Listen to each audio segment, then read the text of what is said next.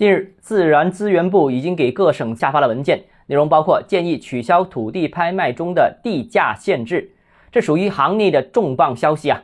欢迎来到邓浩之家买房，今天我们跟大家谈几点看法。首先，第一个啊，这是房地产回归市场化的重要举措，限地价、限房价其实都是一个道理，是特殊时期的特殊产物。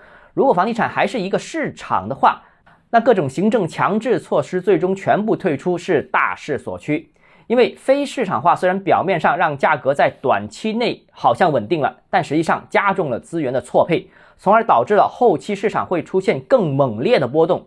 为什么房地产政策过去总是不停摆动？为什么总被诟病头痛医头，脚痛医脚？本质上就是行政干预代替了市场自行调节。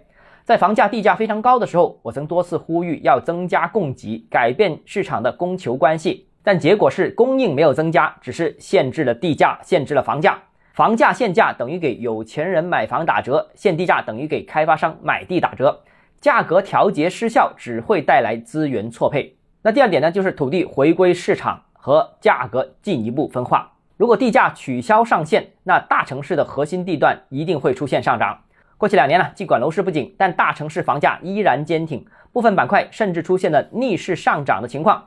而房地产企业近年的拿地策略也全线调整为高能级城市和高能级地段，通俗说就是大城市的核心地段。如果取消价格封顶摇号政策，则一线和强二线城市的核心地段有望突破近几年的天花板，或者会陆续诞生一批地王。这对大城市的财政是一个好消息，意味着出让部分优质土地能带来更多的收益。